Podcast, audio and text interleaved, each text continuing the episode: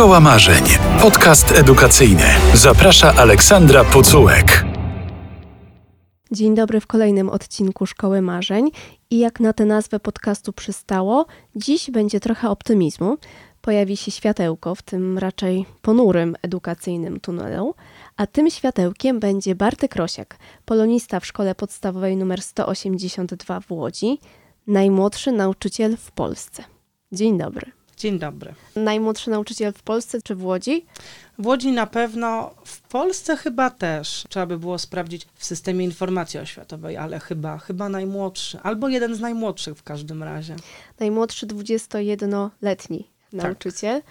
Jesteś wymarłym gatunkiem? Chyba tak. Chyba, chyba mało jest Na wyginięciu. osób, które też chciałyby pójść do pracy w szkole, ale od razu powiem, że ja im się w ogóle nie dziwię. Dla mnie to była praca marzeń. I byłem świadomy tego, co robię, na jakie pieniądze się godzę, na jakie warunki pracy się godzę. Ja nawet raz miałem taki moment, że chciałem to wszystko rzucić i powiedziałem sobie nie, ja nie mogę być tak traktowany. To były czasy strajku nauczycielskiego, ponieważ pracowałeś? Dwa, od 2017 roku prowadziłem koło chemiczne i zajęcia wyrównawcze. Może to nie jest praca etatowa, ale ja zdążyłem poczuć się jak nauczyciel. Byłem w pokoju nauczycielskim. Zresztą uważam, że, że nauczycielem jestem od kilku lat, nie od marca, odkąd mam umowę. Bo nauczycielem się jest po prostu. I po tym strajku bardzo mnie bolało to, co mówiono o nauczycielach. Zresztą ja tam dostrzegałem wiele paradoksów w tym, co się mówi, bo jeżeli rzeczywiście do tego zawodu idą nieudacznicy, skoro rzeczywiście nauczyciele tak niewiele potrafią i im w życiu nie wyszło, to dlaczego tym rzekomym nieudacznikom oddajemy dzieci na wychowanie? Dlaczego powierzamy edukację naszych największych skarbów tym w cudzysłowie nieudacznikom? No w tym jest duża sprzeczność.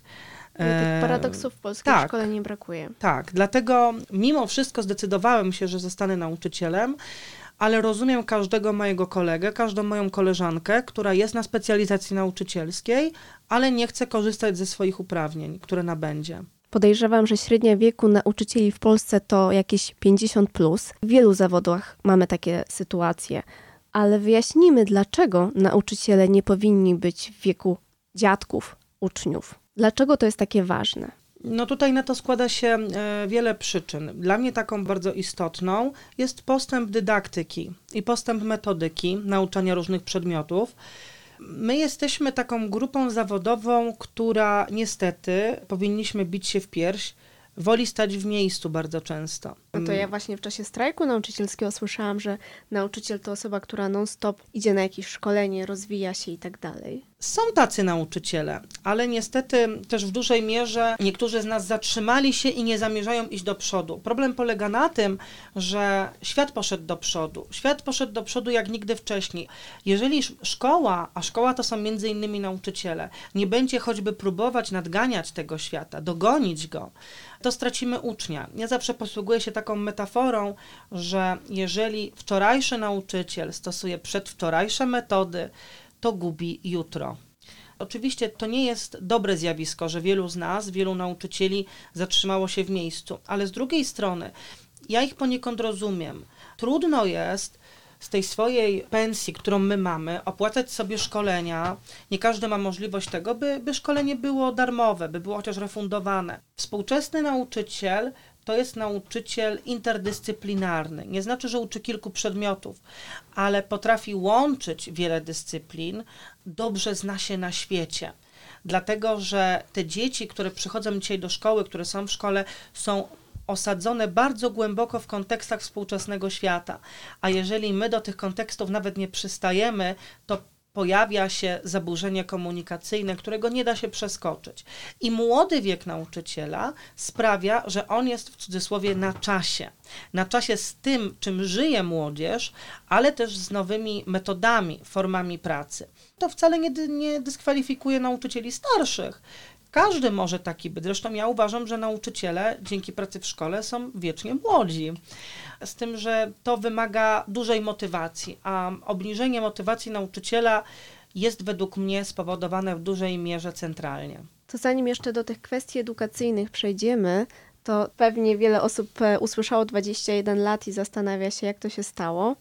Od wielu nauczycieli często słyszę takie historie, że jak nauczycielki, bo to zazwyczaj jednak kobiety, jak były małe, to już tam lalki albo inne koleżanki e, siadały w ławkach, one czymś tam po tablicy czy po chodniku pisały i to już były takie pierwsze przejawy tego, że ten zawód jest im pisany. A u ciebie jak to było? Oczywiście pluszaki, koledzy, też był taki etap, że ich uczyłem. Też robiłem sobie dziennik nauczycielski z zeszytu. Też prowadziłem lekcje, też miałem tablicę w domu. Taka anegdota z przedszkola, ponieważ wszyscy wiedzieli, że ja chcę być nauczycielem, bo o tym głośno mówiłem.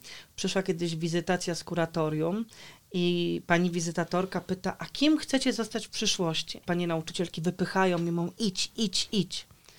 Ja powiedziałem nauczycielem. I pani mnie pogłaskała po głowie i mówi, obyśmy się kiedyś spotkali. I może się nie spotkaliśmy, ale myślę, że pani teraz usłyszała o mnie, to może to skojarzyła. Mnie ten zawód chyba był pisany już w przedszkolu. Ja, będąc w trzeciej grupie, potrafiłem czytać. I kiedy były czytanki, to siedziały panie, a ja obok nich. I czytałem razem z nimi głośno, a potem dochodziłem do kolegów, koleżanek i im pokazywałem, jak się łączy głoski, jak to przeczytać. Więc wtedy już był mi chyba ten zawód po prostu pisany. I tak zostało. Ja się też tak uczyłem. Zresztą w mojej kamienicy ludzie mają bardzo rozległą wiedzę na wiele tematów, bo słyszeli, jak prowadzę lekcje. Jedna z sąsiadek pod jednym z artykułów na Facebooku napisała coś takiego: Uwielbiam spacerować pod oknami Bartka dlatego że zawsze tam bardzo mądre rzeczy z tych okien padają. Tak, ja mam bardzo donośny głos, a jeszcze ja się bardzo długo uczyłem w łazience.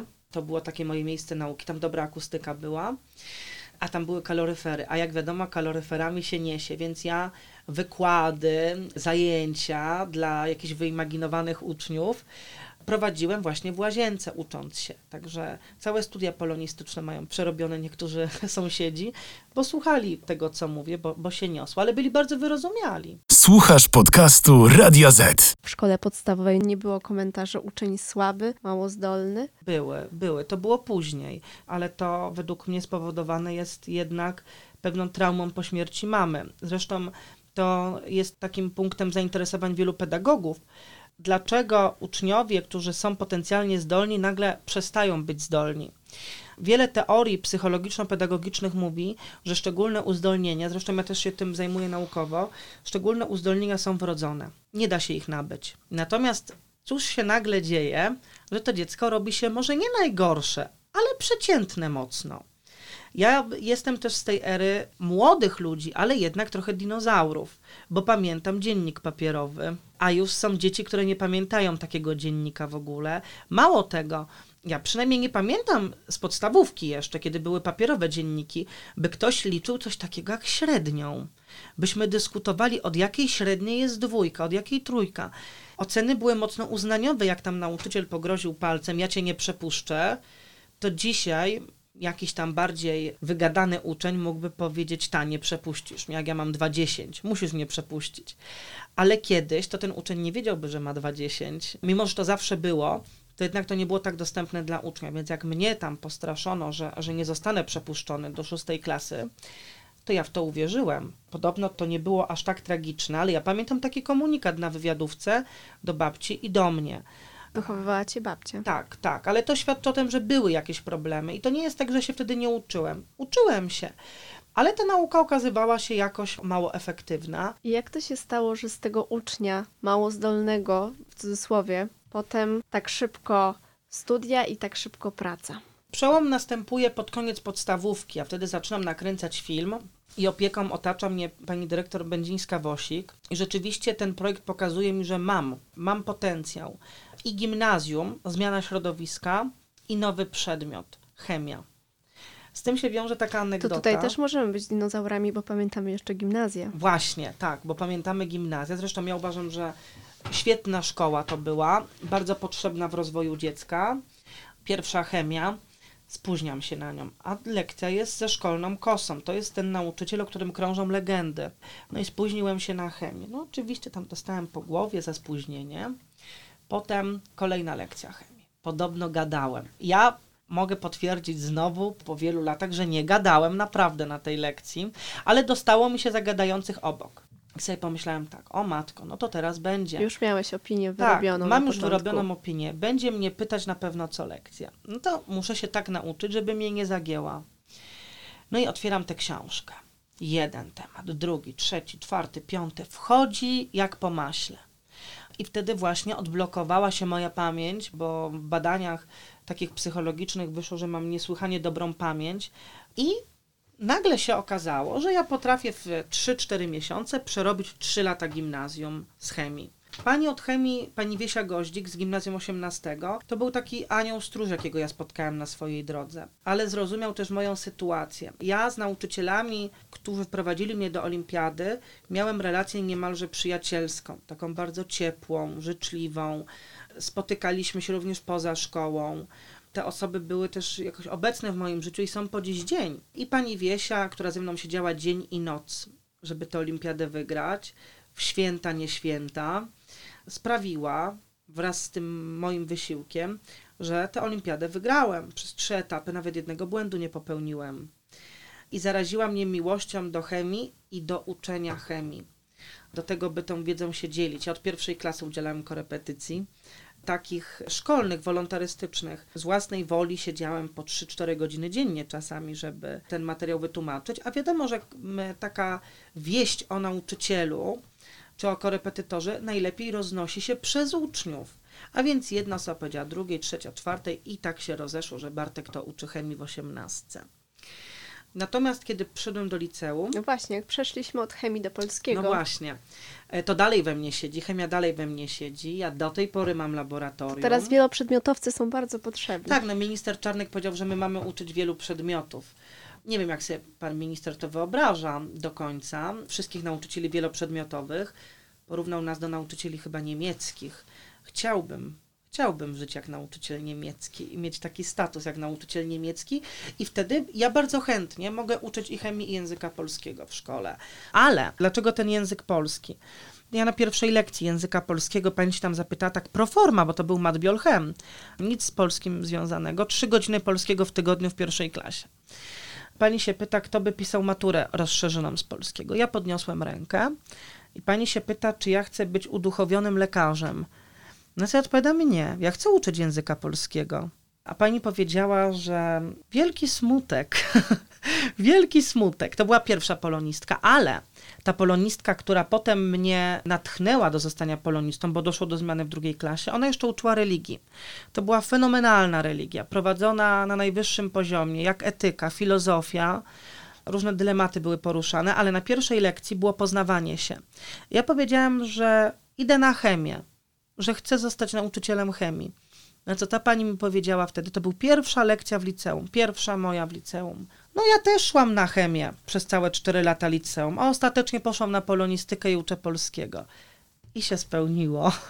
I się spełniło proroctwo, bo ona w drugiej klasie, Beata Kiełkowska, zaczęła uczyć polskiego w mojej klasie. I mnie, takiemu uczniowi trójko-czwórkowemu, powiedziała taką rzecz. Ty ładnie piszesz. Mógłbyś zostać polonistą. I ja w to uwierzyłem. I zadziałał efekt aureoli, który ja często w swojej pracy stosuję. Wolę nadmiernie pochwalić niektóre dzieci, niż nadmiernie skrytykować, bo wiem, jak na mnie ta nadmierna wtedy, dzisiaj uważam, że to była nadmierna pochwała dla mnie, jak ona potrafi uskrzydlić, bo ja w to uwierzyłem. Poszedłem na olimpiadę, w drugiej klasie przegrałem, odpadłem, natomiast przełomowa rzecz się zdarzyła, mianowicie Uniwersytet Łódzki odezwał się do mnie, ponieważ to sprawdzają nauczyciele akademiccy te prace, że jest duży potencjał w tym, co ja piszę, że mam rozległą wiedzę, ale chaos w głowie. To znaczy, próbuję naraz za dużo powiedzieć, ale że jest ogromny potencjał w tym, co piszę. I zaproponowano mi udział w programie Zdolny Uczeń, Świetny Student, który pozwala na prowadzenie badań naukowych, a nawet uczestnictwo w zajęciach ze studentami, zanim się jeszcze ma maturę zdaną. I ja dostałem w liceum, w klasie maturalnej indywidualny tok nauki, to znaczy nie musiałem uczęszczać już do szkoły, a w zamian za to chodziłem na Uniwersytet Łódzki. Tam prowadziłem badania w Zakładzie Literatury Pozytywizmu i Młodej Polski i oswajałem się z sytuacją akademicką. I olimpiadę wygrałem później. I jak się potem skondensowało te studia, bo ludzie myślą 21 lat, no to powinien być gdzieś na drugim, trzecim roku studiów. Kiedy ja zaczynałem studia, od razu zostałem objęty indywidualną organizacją studiów i miałem ułożony indywidualny plan studiów. To znaczy, realizowałem przedmioty w innym ułożeniu, szybciej, ale to nie znaczy, że miałem łatwiej. Miałem trudniej niż inni studenci. Musiałem się uczyć samemu wielu rzeczy. Te książki czytać samodzielnie, samodzielnie je opracowywać i zdawać egzaminy w terminie szalonym po prostu. I miałem też w ramach tego programu indywidualnego schybrydyzowane studia pierwszego i drugiego stopnia. To znaczy, ja uczęszczałem na zajęcia studiów magisterskich jeszcze w czasie licencjatu, i właśnie dlatego ten licencjat zamknął się w dwa lata zamiast trzech, a magisterka, teraz właśnie jestem na niej, zamyka się w rok, a nie w dwa lata. I mam nadzieję, że płynnie przejdę do Szkoły Doktorskiej Nauk Humanistycznych. Czyli jeszcze masz status studenta? Tak, studiów drugiego stopnia, też w indywidualnym programie i planie studiów. To też mi umożliwia prowadzenie badań naukowych i pracę w szkole czynną. Powiedziałeś, że od marca pracujesz w szkole na etacie, rozumiem. A wcześniej? Wcześniej prowadziłem zajęcia w ramach wolontariatu. Tak po prostu zgłosiłeś się do szkoły i powiedziałeś, ja chcę być wolontariuszem? Tak, znaczy ja mam akurat, wiele osób się zastanawia, jak pewne rzeczy sobie załatwić ja zawsze uderzam do samego źródła, bardzo bezpośrednio. Zresztą jedna z anegdot pani prezydent Zdanowskiej jest taka, że kiedy miałem 12 lat, to napisałam do niej na Facebooku, pani prezydent, ja się nazywam Bartek Rosiak, mam 12 lat, chcę nakręcić film dokumentalny o obozie przy ulicy Przemysłowej, ale nie mam kamery. I pani prezydent ponoć nie uwierzyła w to, wysłała na zwiady Centrum Dialogu imienia Marka Edelmana, które miało się upewnić, czy to jest prawda. No i to była prawda. Potem pani prezydent objęła to wszystko patronatem, ale to właśnie idealnie pokazuje to, jak ja działam. Czasem Kamerę dała? Tak rozpromowała, że się znalazł sponsor. Jeżeli chodzi o to, jak ja zaczęłam pracę, to były takie czasy w nauczycielstwie, kiedy nie dostawało się pracy za brzydki nos nawet. Był nadmiar nauczycieli przez pewien moment, było nas za dużo, a szczególnie polonistów było za dużo. Po prostu poszedłem do swojej podstawówki i zapytałem panią dyrektor, czy byłaby taka możliwość, żebym ja pracował z uczniami szczególnie uzdolnionymi i z tymi wymagającymi wsparcia. Czy mógłbym prowadzić kółko olimpijskie i wyrównawcze? Pani dyrektor już tam rozeznała prawnie, jak to wygląda i nie było najmniejszego problemu. W grudniu podpisywaliśmy już umowę o, o zajęcia wolontaryjne. Ale dlaczego ja to zrobiłem? I dlaczego też szybciej studia kończyłem? Dlaczego szybciej pracę zacząłem? Wbrew pozorom nie dla jakiejś ambicji wygórowanej, nie, nie dla chwały, dla poklasku, ale tak naprawdę z bardzo smutnego powodu. Dlatego, że ja byłem wychowywany i jestem w rodzinie zastępczej. Moja mama zmarła, kiedy miałem 7 lat, natomiast ojciec się nigdy mną nie interesował. Moja babcia, no ponieważ między nami jest przepaść pokoleniowa ponad 50 lat, wiedziałem, że nie będzie żyć wiecznie. Zawsze powtarzała mi taką rzecz, by dożyła do momentu, kiedy będę mieć 18 lat, bo nie trafię do domu dziecka. Natomiast ja tak mniej więcej mając 15-16 lat sobie zdałem sprawę z tego, że nawet jeżeli dożyję do 18 roku życia, a nie daj Boże, umrze, kiedy będę na studiach, to co ja wtedy zrobię? Jak ja się utrzymam na tych studiach? Jeszcze też wtedy nie wiedziałem, że zdolni studenci dostają stypendia, ale wtedy sobie pomyślałem, że muszę tak działać przez następne lata, by być jak najbardziej samodzielnym w razie czego. Dlatego, kiedy też wykładowcy mnie pytali, dlaczego szybciej, dlaczego nie cieszyć się tym czasem studiowania? No właśnie dlatego. Te wydarzenia z 2008 roku, śmierć mamy, sprawiły, że ja musiałem pewne rzeczy robić szybciej, ale jestem też z tego powodu dzisiaj zadowolony, że, że udało mi się to zrobić, a uważałem, że jeżeli pójdę z dyplomem, po prostu tylko z dyplomem, to dyrektor uzna mnie za chłopca po studiach i jeżeli będzie miał do wyboru innego, bardziej doświadczonego nauczyciela, to nawet do mnie nie zadzwoni. A tak sobie myślałem, że jak dyrektor zobaczy, że ktoś z całych sił starał się o tę pracę od wielu lat, że zdobywał warsztat, uczył się w tym kierunku i widać, że to kocha, to przynajmniej zadzwoni.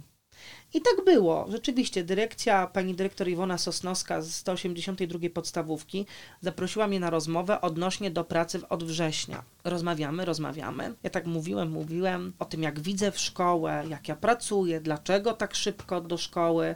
Pani dyrektor powiedziała, panie Bartku, a może by tak od poniedziałku, a nie od września. I ja się zgodziłem, bo rzeczywiście ja już od pierwszych zdań wiedziałam, że nadajemy na podobnych falach, jeśli chodzi o organizację szkoły i o to, jak szkoła powinna wyglądać. Ja miałam ogromne szczęście, że trafiłam na takiego dyrektora, który na wiele rzeczy mi pozwala twardo kroczyć własną wizją szkoły, nawet pod prąd innym. Słuchasz podcastu Radio Z. Co najbardziej zapamiętałeś z swojej szkoły, kiedy ty byłeś uczniem? No my kończyliśmy szkołę nie tak dawno, prawda, można by powiedzieć, a ja mam wrażenie, że to są po prostu lata świetlne. To była zupełnie inna szkoła niż, niż dzisiaj. Ja mam wrażenie, że troszeczkę mniej się przejmowano tym, co myślimy i co czujemy w dawnej szkole, jeszcze tej sprzed 10 czy 15 lat.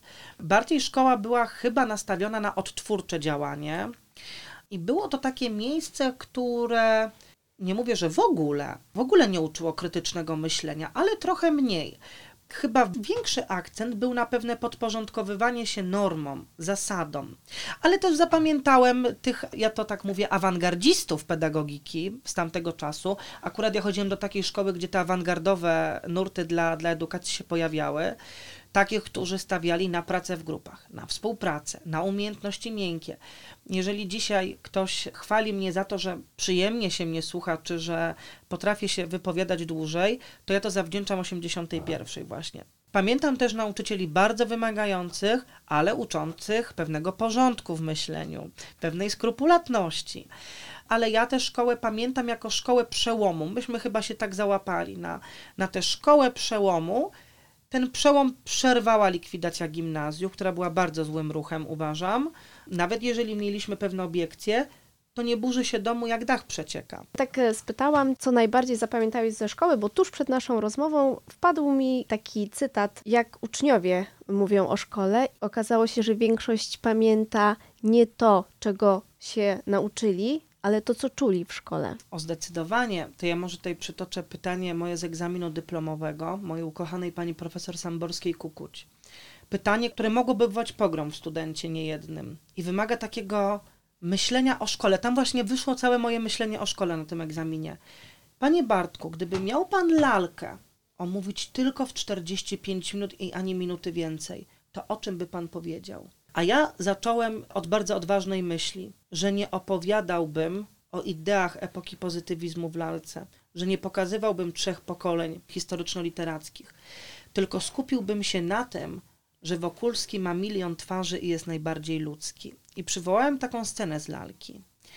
Kiedy Wokulski jest w Paryżu i obudził się przed spotkaniem z Suzinem i spojrzał w lustro i siebie nie poznał. I tam jest taki cytat: Włosy dęba stanęły mu na głowie, gdy siebie zobaczył.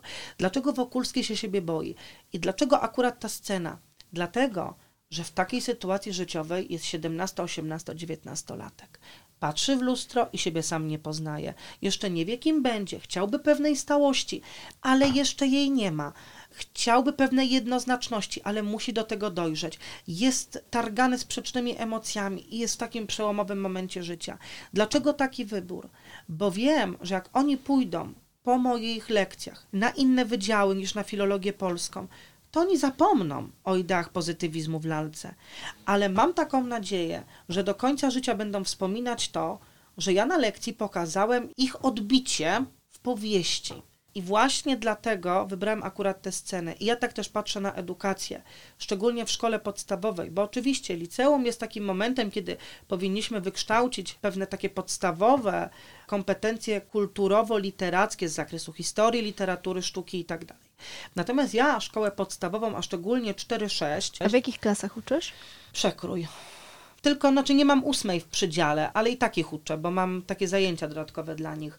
Uważam, że edukacja polonistyczna w szkole podstawowej w szczególności uczy wrażliwości, czułości, uczy empatii i dlatego mam nadzieję, że się moi koledzy po fachu nie obrażą, jak powiem, że według mnie w szkole podstawowej mój przedmiot, język polski, jest najważniejszy w rozwoju człowieka, w rozwoju jego osobowości. My kreujemy poglądy, kreujemy osobowość, kreujemy widzenie świata u dzieci. I ja dlatego staram się jak najbardziej wyrabiać to krytyczne myślenie, nie poddawanie się manipulacji i wyrabianie własnych osądów, nawet jeżeli one są pod prąd, bo ja nigdy nie mówię nie. Jeżeli nie zgadzam się z tym, co dziecko powiedziało, pytam dlaczego, bo może ja po prostu na to nie wpadłem nigdy. I jeżeli dziecko tłumaczy mi, a ja idę krok w krok za nim w tym myśleniu i nie popełnia błędu rzeczowego, nie myli jakiegoś kontekstu, to przyznaję mu rację. Wiesz, to taki ból polskiej szkoły, wydaje mi się. Każdy nauczyciel uważa, że jego przedmiot jest najważniejszy tak, i tak, z tego tak. się biorą te przeładowane podstawy programowe. A tobie co najbardziej w szkole przeszkadzało jako uczniowi? Być może pewna taka masowość podejścia do dziecka, bo ja w zasadzie od pewnego momentu absolutnie nie mogę narzekać na to, że nie jestem pojmowana jako jednostka w szkole. Wręcz przeciwnie, tylko że też pytanie, ilu takich Bartków Rosiaków może być w szkole. Nie winię za to wcale nauczycieli. Trudno jest indywidualizować podejście, kiedy uczy się w 34-osobowej klasie, a takie mamy klasy w liceach. Nie masz wrażenia, że ta nasza polska szkoła, to od wielu uczniów słyszę i jak słyszę ich historię, to coraz bardziej się do tego przekonuję, że polska szkoła jest dobra dla dzieci pośrodku. Których się Ci, potem nie którzy- pamięta. Ci, którzy się nie mieszczą ani w jedną stronę, bo potrzebują większego wsparcia, ani ci, którzy zadają dużo pytań, chcą jeszcze więcej wiedzieć, chcą jeszcze więcej się rozwijać, też się nie mieszczą w tym nawiasie. I ani ci, ani ci do tej szkoły nie pasują. Potęga jest tylko w nauczycielu. Wbrew wszystkiemu temu, co, co się dzieje w oświacie, jesteśmy bardzo wolnymi ludźmi. Uwielbiam ten moment, kiedy zamykam drzwi sali 65 i zostaję ja i dzieci. Ale tam pan minister przez kuratora chce ci zaglądać tam przez dziurkę od klucza, co w tej sali Tak. robisz, o czym mówisz, Tak, lektury tak. omawiasz. Y, Chociaż ja się tego, mogę tak powiedzieć, że ja się tego nie boję i uważam, że jako polonista, jako humanista muszę być tym, który mówi jak jest i tym, który szerzy wolność, wolność poglądów. U mnie, tak jak powiedziałem, na lekcji nie ma dobrych i złych odpowiedzi. Ja omawiam oczywiście to, co jest w podstawie, od tego się nie uchylam. Jest to dla mnie bardzo ważne. Realizuję w pełni podstawę programową, tak jak zobowiązują mnie do tego przepisy. Tylko, że w moim przedmiocie, w przedmiocie język polski, jest napisane i inne lektury, pozycje wybrane przez nauczyciela. Ten zapis jest dla nas wszystkich świętością i gdyby chciano usunąć ten zapis i inne lektury, to byśmy tego bronili za wszelką cenę, bo to jest właśnie ta ostoja wolności nauczycielskiej. Prosty przykład. Jeżeli ja czuję, że w klasie jest pewien problem, na przykład problem psychologiczny, depresja, samookaleczanie się, to ja nie chcę robić im pogadanki na ten temat. Ja nie chcę stać i tłumaczyć im, co to jest. Nie chcę, by odbierali tego jako czegoś ex cathedra. Ja wtedy bardzo sprytnie wybieram taki tekst do omawiania na lekcję, gdzie ten problem się pojawia i patrzę na ich reakcję po prostu. To akurat taka dosyć smutna historia, ale samo okaleczanie się uczniów poznałem po tym, jak mówili o tym, jak mieli rozległą wiedzę na ten temat, jaką szczegółową. Już sam fakt tego, że uczeń fascynuje się tym tematem, zgłębia go nadmiernie, jest niebezpieczny. Właśnie dlatego mówię o tym, o randze tego przedmiotu, jak tam wiele rzeczy widać. Jeżeli tylko wyjdzie się poza ten schemat prowadzenia lekcji, jeżeli porozmawia się z tymi dziećmi i pozwoli im się dyskutować, to naprawdę wiele rzeczy można zauważyć, a one to bardzo doceniają. Słuchasz podcastu Radio Z. Już trochę o tym powiedziałeś, ale dopytam, jak pracujesz, jak twoje lekcje wyglądają? Moja sala wygląda wyjątkowo w szkole. To znaczy, ja mam ławki nieułożone w rzędach, broń Boże. Żadna to przyjemność patrzeć na cudze plecy. I wbrew temu, co mówią nauczyciele, najłatwiej się ściąga w takim układzie. Ławki są po obwodzie prostokąta. W środku jest moje biurko, ale ja wychodzę za niego. Ja siadam między nimi, jestem wśród nich i dzięki temu każde dziecko jest w pierwszej ławce. Każde dziecko jest widoczne. I tak jak niektórzy mi tam dogadywali, zobaczysz, jak ci będą ściągać. Nie widzę tego, że oni ściągają. Poza tym bardzo, bardzo, bardzo demonizujemy to ściąganie. No umówmy się, to, to sytuacja z mojego poprzedniego sprawdzianu. Jeżeli dziecko pyta się, jakie są aspekty, bo ja zapomniałem czasownika, no to odpowiedziałem dokonany i niedokonany. Ale czy ja powiedziałem, czym się różnią? Czy ja powiedziałem, jak zmieniać aspekt, że są czasowniki nieprzechodnie? Nie. Ja niczego takiego nie powiedziałem. Jeżeli to dziecko potrafi odróżniać, tylko nazwy zapomniało, to mnie nic się nie stanie, że mu podpowiedziałem, jakie, jakie są nazwy. Ale oni też nie ściągają z innego powodu, bo wiedzą, że ocena nie ma wielkiego znaczenia. To jest jeszcze dosyć trudne do wytłumaczenia zarówno dzieciom, jak i rodzicom tych dzieci, że oceny nie mają tak znaczącej roli w szkole, nie pełnią tak znaczącej funkcji w szkole. Chyba przede wszystkim rodzicom, z tego co Tak, słyszę. aczkolwiek muszę powiedzieć, że moi rodzice są bardzo pozytywnie zaskoczeni. Rzadko rodzice sami z siebie piszą do nauczyciela pochwałę, e, a nam tego bardzo potrzeba. Ja się bardzo cieszę, że są rodzice, którzy piszą czasami do mnie, szczególnie jak mam ciężki dzień, jakieś takie frustracje nauczycielskie, różne sytuacje w pokoju się zdarzają i otwieram Librus i tam czytam, bardzo dziękuję Panu za to, że moje dziecko się otworzyło. To to naprawdę robi dzień, bardzo poprawia humor, ale ja do każdego dziecka piszę taki list po sprawdzianie. Piszę zawsze długopisem, żeby było widać, że to jest ode mnie. Zaczynam zawsze od imienia. Oliwier, Kasiu, Asiu i piszę za co chwalę, co mi się podoba, co mi się nie podoba, co należałoby zmienić i nigdy nie piszę jak się tego nauczymy, jak to zrobimy, tylko zawsze pokazuję, że odpowiedzialność po twojej stronie. Jak to zrobisz? Jaki masz pomysł na to?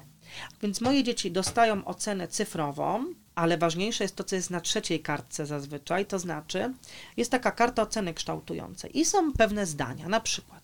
Wiem na jakie pytanie odpowiada rzeczownik, samoocena, tak, częściowo nie, a potem obok ja piszę po sprawdzeniu, tak czy nie, i czy się zgadzamy czy nie, i obok piszę komentarz, z czego to wynika, każde dziecko po sprawdzianie samo sobie wystawia ocenę taką opisową. A to zawsze było najgorsze pod tym względem, że każdy bał się trochę siebie pochwalić. Tak, a ja im docenić. mówię, jeżeli macie się, macie się czym chwalić, to się chwalcie. Mamy taką niezdrową krytykę tego, że ludzie się chwalą tym, co robią. Chwalmy się tym, mówmy o tym, co robimy, bo to naprawdę może być inspiracją dla innych. Ja bardzo długo nie mówiłem, czym się zajmuję, nie opowiadałem też historii swojego życia, aż w pewnym momencie mój przyjaciel mi powiedział, a może opowiedz o tym głośno, bo to może być inspiracją dla kogoś.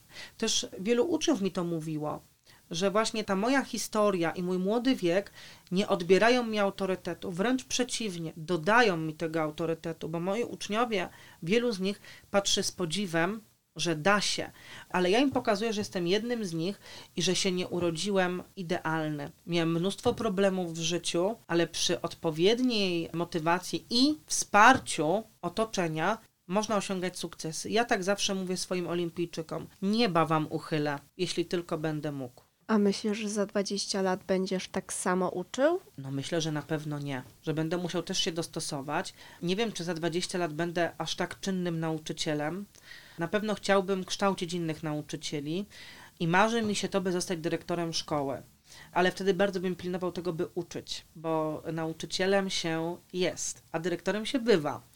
Marzy mi się to, by w przyszłości, wcale nie, jakoś, nie jakiejś bardzo dalekiej, pokierować szkołą i stworzyć szkołę nie idealną, bo takich szkół nie ma, ale wspierającą na miarę swoich możliwości rozwój dziecka. Jesteś surowym nauczycielem? Wymagającym, to na pewno. W pewnym momencie chodziły takie złośliwe e, żarty, że no tak, lubią go, bo jak pewnie stawia same piątki, to muszą go lubić. Gdyby to usłyszała jakakolwiek moja klasa, to bardzo głośno by się śmiali. U mnie jest piątkę bardzo trudno dostać, ale to ma bardzo wychowawcze względy. Pokazuje dzieciom, że wszystko jest, musi być okupione pewną pracą, że nie ma niczego za nic. Uczę ich systematyczności i pewnego porządku w pracy. Bym powiedział nawet, że chyba, gdyby zapytać uczniów mojej szkoły, to, to powiedzieliby, że jestem najbardziej wymagającym polonistą w szkole. Stawiam poprzeczkę wysoko dzieciom, ale wiem, na ile stać te dzieci. Każde dziecko ma indywidualnie położoną poprzeczkę. Każdy z nich rozmawia przy wystawianiu oceny ze mną indywidualnie, siedzi ze mną przy biurku i przegląda pracę. To też ich motywuje, bo sobie myślę, Boże, jaki wstyd to będzie usiąść z nim i zobaczyć, że się człowiek nic nie robił przez cały rok. Dlaczego mnie ściąganie nie przeszkadza? Bo ja układam takie formy pracy na lekcji, takie sprawdziany, takie kartkówki, które sprawdzają umiejętności, a nie wiedzę. Tego się nie da ściągnąć po prostu od kogoś. Nawet podpowiadam, ale podpowiadam tak, że tylko ci, co się nauczyli, wiedzą, Korzystają z tego. tak, znają odpowiedź. A czego potrzebują teraz uczniowie? bardzo potrzebują rozmowy. Potrzebują tego, by czuli się wysłuchani i rozumiani przez swoich nauczycieli. Jedna z dziewczynek, kiedy przyjechała dziennikarka do szkoły i tak nieśmiało przy mnie zapytała, za co mnie cenią, to pierwsza rzecz taka ad hoc, która przyszła do głowy, bo pan nas rozumie. Może to dlatego, że trochę bliższa ciału koszula, ale ja też przez rok studiowałem psychologię. Potem zrezygnowałem no, ze względu na różne plany y, życiowe, ale pamiętam jedno zdanie. Pamiętajcie Państwo o tym, że doświadczenia życiowe interpretujemy przez pryzmat własnego doświadczenia, a nie cudzego. Więc zawsze powtarzam to nauczycielom i studentom specjalizacji nauczycielskiej, bo czasami też prowadzę zajęcia. Nie mówcie chłopakowi czy dziewczynie, która właśnie się rozstała, że będzie następna, będzie następny. Nie mówcie, że to nic nie znaczy, co się właśnie wydarzyło, że o ile jeszcze w życiu cię spotka, bo on żyje tu i teraz i on teraz to przeżywa. Teraz to jest koniec świata. Tak, czasami dziecko potrzebuje po prostu rozmowy. Oczywiście nie mogę całej lekcji na to poświęcić, ale dzieci mają pewną śmiałość mówienia mi o swoich problemach, wiedzą o mojej dyskrecji, o mojej poufności i wiedzą, że nawet jeśli im pomogę, jakoś będę starał się, to zrobię to w białych rękawiczkach często. Czasami po prostu taka rozmowa już pomaga, więc ja pewnie też dla niektórych jestem trochę takim pocieszycielem, trochę takim przyjacielem, ale to wbrew temu, co mówi wielu starszych nauczycieli, to nie odbiera autorytetu, to tylko go dodaje. Słuchasz podcastu Radio Z. A czego potrzebują nauczyciele? Docenienia wielopłaszczyznowego. Oczywiście pieniądze to jest jedna kwestia. Serce się kraje, a nie rośnie, patrząc na te czasy. Serce się kraje, kiedy widzi się absolwenta studiów, no na przykład ja po filologii polskiej, w trybie przyspieszonym ze średnią 4,95 na koniec studiów, który dostaje 2300 zł na rękę. Przykrością tak sobie wspominam, że są tacy studenci, jak pewnie sama wiesz i wszyscy słuchacze też wiedzą, którzy dostają truje na trzecim terminie skopa, bo coś tam zrobili jednak. I oni często zarabiają więcej niż nauczyciele. Dlaczego nie przychodzą informatycy, fizycy? Bo wszędzie indziej dostaną więcej pieniędzy to nie jest podejście materialistyczne, to jest podejście realistyczne. Z pasji nie nakarmię się i nie zapłacę za mieszkanie. To bardzo demotywuje również. To sprawia, że my musimy pracować w wielu miejscach często, by się utrzymać. Ale też takie docenienie ze strony rodziców, ze strony ministerstwa, ze strony kuratorium, zejście z takiego stopnia kontroli na rzecz wspierania. Przecież to takie brzydkie słowo, nadzór pedagogiczny, czyli kuratorium. Nadzór pedagogiczny był powoływany przy wielkiej reformie oświaty, kiedy powstawały gimnazja, jako element wsparcia szkół, wsparcia dyrektorów w organizacji pracy szkoły. I mam nadzieję, że będziemy do tego dążyć. Stąd się bierze dosyć spora, mam wrażenie, frustracja, że brakuje tego docenienia, jest ten nadzór zamiast wsparcia. Tak, to, to zdecydowanie stąd bardzo to demotywuje i pozbawia takiej wiary na lepsze jutro w systemie oświaty. Ja mam mnóstwo koleżanek i kolegów, którzy mówią, że odejdą z zawodu. Zresztą jest taka grupa na Facebooku Nauczyciel zmienia zawód. Ileż tam jest nauczycieli, jakie oni mają wspomnienia, co oni mówią o tym zawodzie, a przecież to są często ludzie, którzy szli z pasji do tej pracy. Ale wiele rzeczy jest w stanie zabić tę pasję w szkole. Trzeba mieć dużo samozaparcia. Ja tak żartuję z młodymi nauczycielami, zachęcam, żeby przychodzili, to na pewno daleko zajdą teraz w zawodzie nauczyciela, bo nie ma konkurencji. Kiedyś na przykład chciałbym zostać dyrektorem. Ja się obawiam tego, że nie będę miał kogo zatrudniać. Bo jeżeli dzisiaj. Dyrektorów dzisiaj... też brakuje, więc o, nie tak, mieć z tym większego problemu. Oczywiście, że dyrektorów brakuje. To jest zarządzanie wielką, wielką instytucją za bardzo małe pieniądze. Dyrektorów brakuje, to prawda, do tego stopnia, że dyrektorów się prosi, żeby nie odchodzili, albo się ich prosi, żeby chociaż poprosili kogoś, by ktoś wystartował. My mamy konkursy nierozwiązane w Polsce gdzie trzeba kogoś obsadzać po prostu, tak, bo nikt się nie zgłosił, to z tym są naprawdę duże problemy. Szczyt piramidy demograficznej nauczycieli przejdzie poza wykres, czyli na emeryturę przejdzie za góra 10 lat. Mamy 10 lat na uratowanie systemu oświaty. A nie doszliśmy już do ściany? Dochodzimy. Nie mamy drogi odwrotu. Ta sytuacja musi się zmienić, bo inaczej nie będzie miał kto uczyć. Jeżeli minister Czarnek myśli, że obecną polityką doprowadzi szkołę do lepszego stanu, zachęci nauczycieli, to tak wcale nie jest. Polepszenie sytuacji finansowej, ale i praca nad prestiżem społecznym, który wiąże się z tym prestiżem ekonomicznym tego zawodu. To nie chodzi o to, żeby to był wielki majątek, ale żeby nauczyciel nie zastanawiał się, czy może iść do teatru albo do kina, żeby to było w miarę normalne życie. A jak Cię przyjął pokój nauczycielski? Bo od wielu uczniów słyszę, że nie da się z nauczycielami niektórymi wytrzymać, bo po prostu są wypaleni. Też słyszę od młodych nauczycieli, którzy przyszli z pasji do tego zawodu, z myślą, że będą mogli super rzeczy robić z młodzieżą, ale dostają wielkie stop od starszych nauczycieli, bo ci starsi boją się, że też będą musieli zacząć jakieś innowacje wprowadzać, a zwyczajnie im się nie chce. Powiedziałem na początku rozmowy o mojej dyrektorce. Gdybym miał dyrektora, który naciska mi hamulec, to ja bym zrezygnował z tej szkoły. Są nauczyciele wypaleni zawodowo, trudno im się dziwić, taka praca. Natomiast jeszcze jest wielu nauczycieli, którzy wręcz podziwiają to, co robię i nie kryją się z tym. Są tacy, którzy może nie pochwalają tego, nie są z tego zachwyceni, ale raczej mi tego starają się chyba nie mówić. Jak już to tam do mnie dociera gdzieś tam między innymi nauczycielami, taka pogłoska. Natomiast ja robię swoje. Jestem w życiu przyzwyczajony do tego, że różne kłody pod nogami się mija, że na różnych ludzi się trafia. I tak jak to powiedziała jedna z moich nauczycielek właśnie, tyle w życiu przeszedłeś, że nawet gadanie w pokoju nauczycielskim przeżyjesz. Nawet jeżeli jakaś tam kąśliwa uwaga czasem jest ze, ze strony środowiska, nie mówię, że ze spokoju, ale na przykład na forach nauczycielskich, to wchodzę do klasy i widzę radość tych dzieci i widzę, jak one się cieszą, że mają ze mną lekcję. Jestem wymagający, ale chyba się nie boją, mam taką nadzieję, a dyrekcja daje zielone światło na wszelkie innowacje, na wszelkie inicjatywy.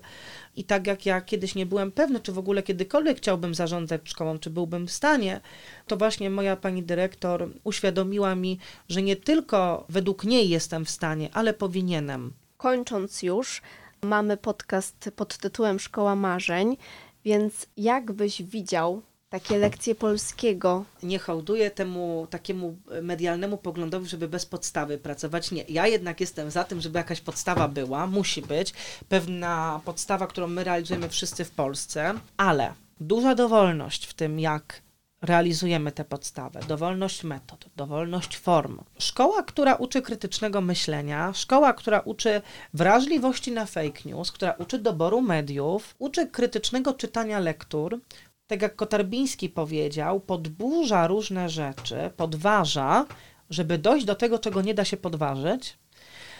Szkoła, która pozwala dzieciom się rozwijać i akceptuje ich, akceptuje ich pasje i wspiera w ich rozwoju, nawet jeśli nie są one naukowe.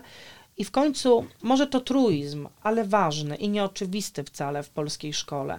Szkoła, do której dziecko chętnie przychodzi. To jest chyba największe wyzwanie obecnie, mam wrażenie, edukacji, bo dla nich A to, to jest, jest najgorsze, inne. że oni przychodzą w pierwszej klasie głodni wiedzy, w czwartej klasie mają otwarte głowy, a potem jest coraz gorzej. Ale to wynika z bardzo prostego psychologicznego mechanizmu warunkowania. Jak będziemy karać dzieci pracą domową dodatkową, to naukę zaczną odbierać za karę. Więc tak robić nie wolno. Jak zaczniemy stosować odpowiedzialność zbiorową, więc karać też tych niewinnych, to też tak zaczną odbierać szkołę. Nie będziemy zadawać pytań, bo zadawaniem pytania pokazujemy, że nie wiemy.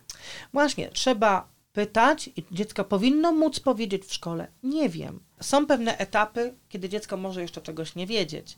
Oczywiście to nie znaczy, że nie wymagajmy wiedzy. Wymagajmy. Ja uważam, że wobec dzieci trzeba być wymagającym, trzeba stawiać jasne zasady i szkoła musi uczyć systematyczności i obowiązkowości, ale nie w sposób pruski. To nie ma być kara. Nauka systematyczności i tego, by być pracowitym, to nie ma być jakiś kurs survivalowy, jak przetrwać szkołę. Można z radością, czy przynajmniej z jakimś brakiem strachu i złości i smutku, uczyć dzieci pewnych rzeczy. Jakim chciałbyś być nauczycielem za 30 lat? Akurat wtedy dobijesz do tej średniej wieku obecnych nauczycieli. Albo czy w ogóle chciałbyś być nauczycielem? Myślisz, że to się uda? Czy będę tak długo stał czynnie przy tablicy, tego nie wiem. Chciałbym na pewno zmieniać szkołę, a wiem, że perspektywa tablicy to jest trochę za mało. Ja nigdy tego nie ukrywałem, że, że chciałbym wyjść poza szkołę, nawet w rejony instytucji, które decydują o tym, jak szkoła wygląda. Nawet, Ministerstwo. no na przykład ministerstwo otwarte dla nauczycieli i otwarte dla szkół, otwarte na nowości. Czyli rozmawiam już z przyszłym ministrem edukacji i nauki. Może, może. Chociaż nie wiem, czy to byłoby aż takie dobre. Czas pokazałby, ale na pewno chciałbym być nauczycielem albo związany, bo ze związany ze szkołą na pewno, to innej drogi na życie nie widzę, ze szkołą otwartą, tolerancyjną i szkołą, w której nauczyciele i uczniowie czują się dobrze, bo są doceniani. I szkołą, która budzi w końcu jakieś pozytywne skojarzenia. Ale to jest, myślę, że takie najtrudniejsze zadanie na najbliższe lata. I jeszcze chciałbym być związany ze szkołą, która gromadzi pasjonatów, nigdy ludzi z przypadku. To takiej szkoły pozostaje mi tylko życzyć wszystkim i rodzicom, i nauczycielom, Życzymy i przede wszystkim szkoły. uczniom. Bardzo Ci dziękuję, za Dziękuję rozmowę. bardzo. A więcej naszych podcastów można znaleźć na player Radio Z.pl i Spotify. Do usłyszenia. Szkoła Marzeń. Podcast edukacyjny. Więcej podcastów na player radioz.pl.